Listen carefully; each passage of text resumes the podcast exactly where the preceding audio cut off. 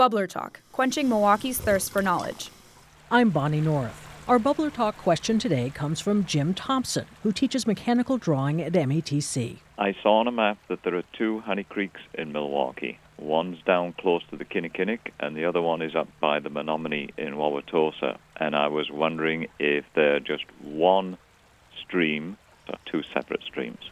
Before we searched for the answer, we were curious why Jim wanted to know. I happen to be putting together a jigsaw puzzle. A jigsaw puzzle of Honey Creek? Well, sort of. A map of our area, my wife and myself. I bought it from National Geographic in 2009. You could give them your address, and they would print a map formed into a jigsaw puzzle, and it sat for 6 or 7 years, more or less unopened, and I was bored one day, decided to open it and make it. And I could not place this Honey Creek anywhere.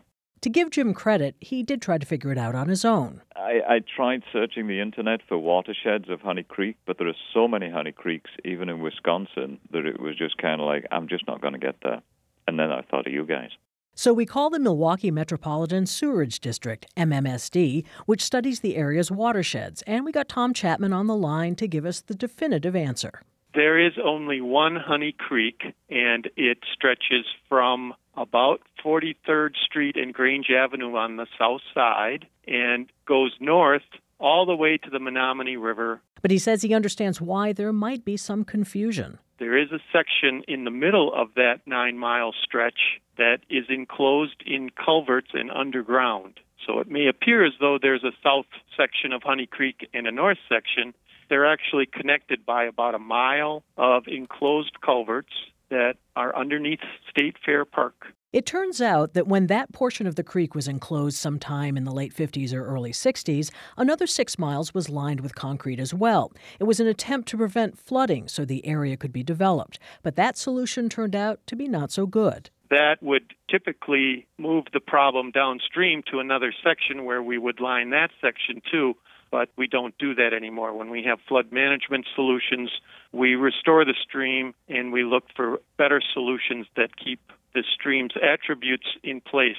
When you line or enclose a stream, you lose its habitat value, its potential for fish movement, fish passage. It has dramatic effects on water quality. Nowadays, we have better ideas on how to fix flood management and restore streams.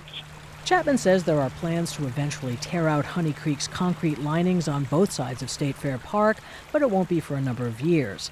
And tearing down the park in order to reclaim the mile of creek underneath would be prohibitively expensive and is highly unlikely.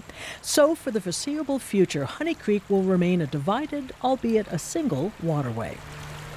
Well, now that he knows the answer, I wondered whether Jim would ever use this tidbit of information as a conversation starter. That's the kind of thing that stops conversations rather than starts them. Oh my, look at the time. I really need to go somewhere.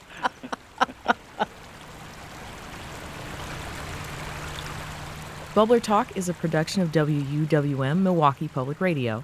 Do you have a question about our city that you've always wanted answered? Submit it online at WUWM.com and maybe we'll quench your thirst for knowledge.